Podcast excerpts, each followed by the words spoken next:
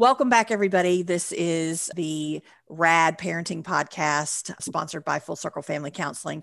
And again, we have a treat. We have both Tracy Turner here, licensed clinical mental health counselor supervisor based out of North Carolina. And we have Paula Boyd from our team as well. And we've got a really exciting topic today, I think. And so Tracy, the other day, you and I got into a discussion about a parent and their child, and there was some blaming going on over a particular item. And you used an interesting phrase, and I wanted to dive into that today because I think it's something that maybe parents don't think about. And you said you need to create the space for the kid to own up to what they did or didn't do. And so I thought that would be a great topic to dive into. And I'm going to, we certainly don't want to give any specifics about any of our families. We do absolutely value privacy. So, kind of dancing around very generically, but I'm going to let you and Paula discuss that and kind of open up that topic for everybody today. Great. Wonderful. And it's not, and it was so interesting because when it came up, it made me realize this is a common theme. Right? Which made me think, wow, Paul and I, we really need to talk about this because it's really hard when you're living with the child and you've been interacting with them for such a long period of time, like day in and day out for years to come, where as a parent, you're not frustrated with their inability to respond quickly, to be able to admit if they've done something or not done something.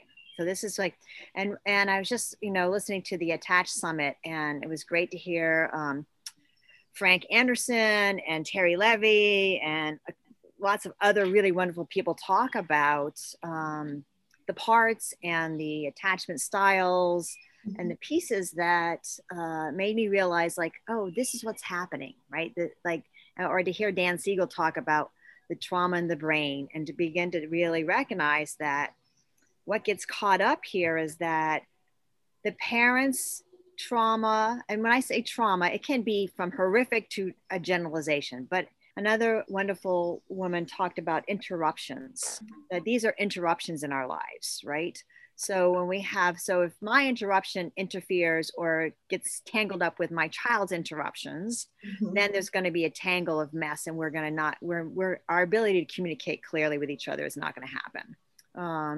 So when a child, and most of these kids that have attachment issues, they're prolific at lying and stealing. And lying, it seems to be the one thing that for most parents is just not acceptable. We get taught at an early age that lying is not okay, that if we tell the truth, we just tell the truth, we'll get into less trouble than if we lie. And that it's really important that we're upfront and honest and that we don't lie. And that lying is kind of shunned upon, right? And yet these kids are lying all the time about anything and everything. It's a good survival skill. I tell you what you want to hear because you're not going to be around long enough to know if it's true or not true is a lot of times the situation. I lied because I don't want to get in trouble. So if I tell you what you want to hear, then I'm not going to get in trouble. And if I'm really good at it and I'm real charming about it, you're not going to know one way or the other. And so, and yet it activates and triggers a lot of the parents' own issues around this.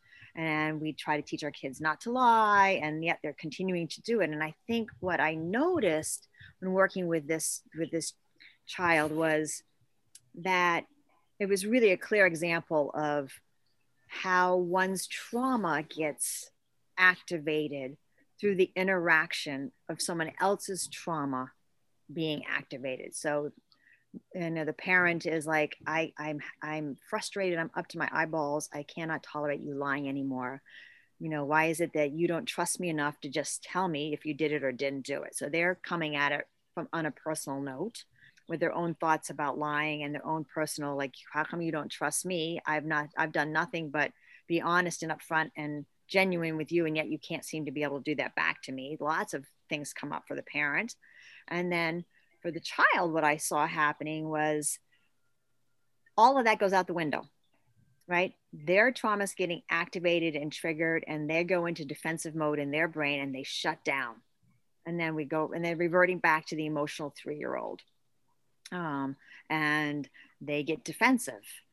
So wanting to give the way that I think that we can connect in this situation, so that that the parent and child doesn't get caught up in the power struggle of this lying or not lying, is for, once again, for me as the therapist, to support the parent and really and have their back as far as, hey, I recognize that your issues are coming up, to just on an energetic level to be there so that the parent feels supported to be able to take a breath and kind of go, wow, I can see that my child's trauma is being activated and they're in defensive mode. And when they're in defensive mode, how do we reach them to make that connection? And that is where I said, you give them the space to be able to be expansive instead of contractual in their defensiveness. We want to have them expand in their nervous system to be able to take a breath and kind of go, well, like any 3-year-old might, maybe I wasn't, I'm not sure. And to be able to communicate in that level. So it's kind of like, if you see your child as a 3-year-old, can you say to them, and I always love the cookie jar example. Can you think of if your kid's got their hand in the cookie jar, can you say, wow, looks like you're into the cookie jar. No, I'm not. All right. So thinking of using the example of the child having their hand in the cookie jar or eating cookies, and you catch them and you kind of like, oh, you're eating cookies. And they're going to say, if we come at it with curiosity and a statement versus an accusation, what are you doing in the cookie jar? You're not supposed to be in the cookie jar. I told you not to be in the cookie jar. You know better than that. And we have that kind of energy, then that shuts the other child down, right? They're like, and they're going to be like frozen. They're going to freeze. And then they're either going to flee mm-hmm. or they're going to fight. Yeah, that's what I was thinking. Right. And you're never going to get. So even if you get the truth from them, and the fact that you're forcing them to tell you the truth, then their brain is going to go into revenge, mm-hmm. right? And they're not going to have the moment of connection. They're going to be like, yes, I did take it. But in their mind, they're thinking, I'm going to screw it to you, Mom. How dare you put me in that defensive mode? I am not relaxed and connecting with you. So I know, and yeah, so I know a lot of parents say to me, but I feel like I'm condoning their behavior. I'm cajoling them. I don't want to play that game anymore. I don't want to have to cajole them into telling me the truth. And I'm thinking, if you can think of it as not controlling or condoning their behavior, but more as taking an opportunity to reframe it, use the parts language and be able to connect with them, then they're going to be much more receptive to, oh, I can trust that I can tell the truth and still have Mom love me, right? So that would look kind of more like, to be able to come to them with, oh, I see your hands in the cookie jar, and to be able to give them space to kind of go, maybe. I was like, got cookie crumbs on your mouth there, kiddo, to be able to then to just kind of keep leading them down the path of, I'm not asking you, I'm not wondering, I know, but I'm giving you breadcrumbs of curiosity and acceptance that I'm going to accept you if you choose to tell me the truth or choose not to tell me the truth, or if you did do it or didn't do it, I'm still going to be your parent. I'm still going to love you. The natural logical consequences might happen, but you're going to be able to handle that. And that's when the child is able to then kind of expand into recognizing that telling the truth is not the end of the world, and that they're actually going to be able to connect. And that's what we want to teach our kids, right? If you tell the truth, you won't get in as much trouble. Which basically translates to, if you tell me the truth, I'm still going to be here for you and we can connect. And then I can use this as a teachable moment to teach you how to do it differently next time. Next time, hey, why don't you just ask if you can have a cookie? That makes sense? Yeah.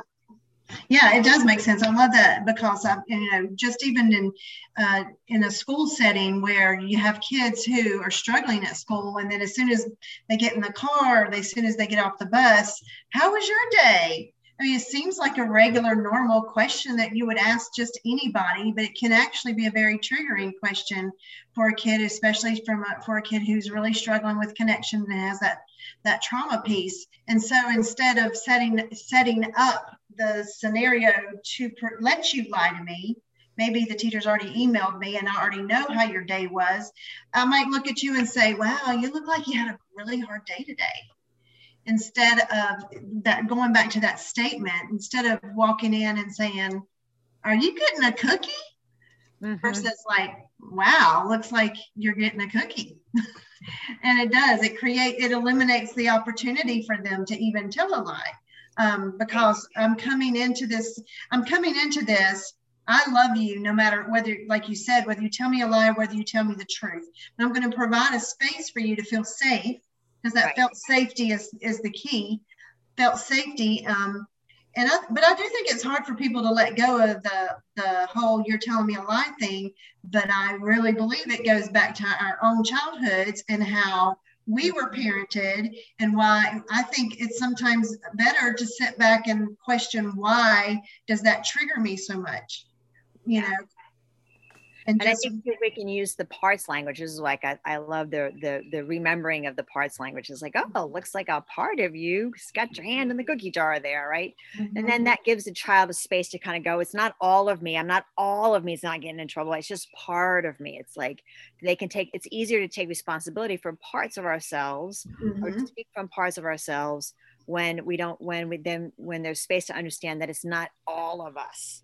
Right. And then we're not, so I think there's a fine balance there. And it's, I'm hoping that parents can really take the opportunity to recognize what's getting activated for them, and to be able to come from that place of like taking ownership of that and be able to kind of work through that. So that we can, as parents, not get caught up in our own power struggles with that. And then to give this child the expansive space to be able to, you know, tangle themselves up, right? To kind of go, oh, you know, like, and then they really begin to learn the social skills of the importance of being upfront, telling the truth, coming forth. And so saying, hey, I think I made a mistake here, or I did this it was an accident, or it was an accident on purpose, or on purpose accident.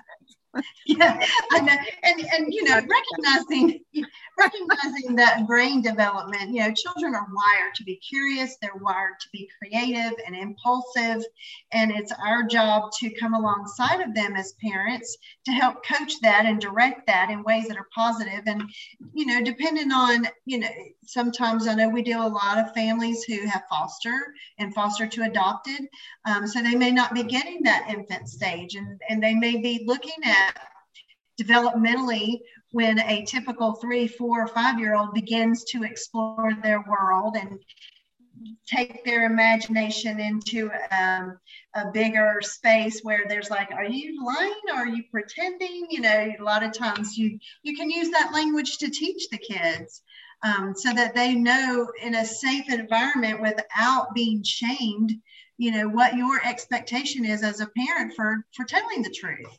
And I think that's really important, to just be able to create space for that in a way that's engaging and connectful and playful. We don't have to shame. We don't have to be punitive in how we speak in order to, you know, have the level of respect in our home that we're asking for. Right. It's recognizing the shame cycle that gets activated and being able to move beyond that. So more on the shame cycle at another time. Yes. Yeah. I was just going to say, that sounds like a really good topic for another time. So as we wrap up today, if there's one thing, kind of maybe an awareness for a parent to have, or just a stop and do in the moment if they find themselves, what's that one little snippet of advice or a tool for them in the moment to really help that expansion take place?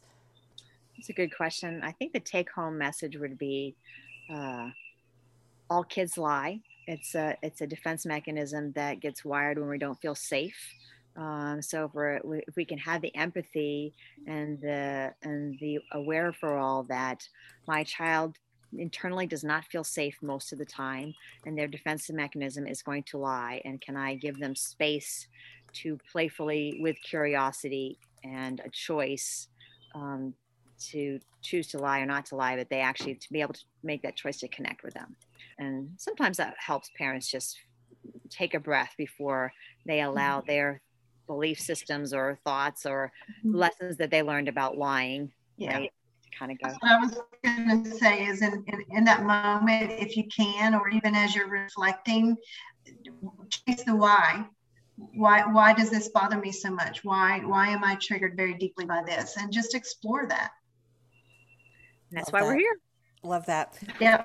Thank you, ladies, as always. Very, very insightful. And, you know, I know that parents get a lot out of just the brief little moments. One, to let them know they're not going crazy and give them some tools and strategies and to move forward and keep fighting the good fight. So Thanks, everyone, for joining us for this episode. We look forward to having you again. If you have anything specific you'd like us to cover, be sure to email us anytime at rad@fullcirclefamilycounseling.com.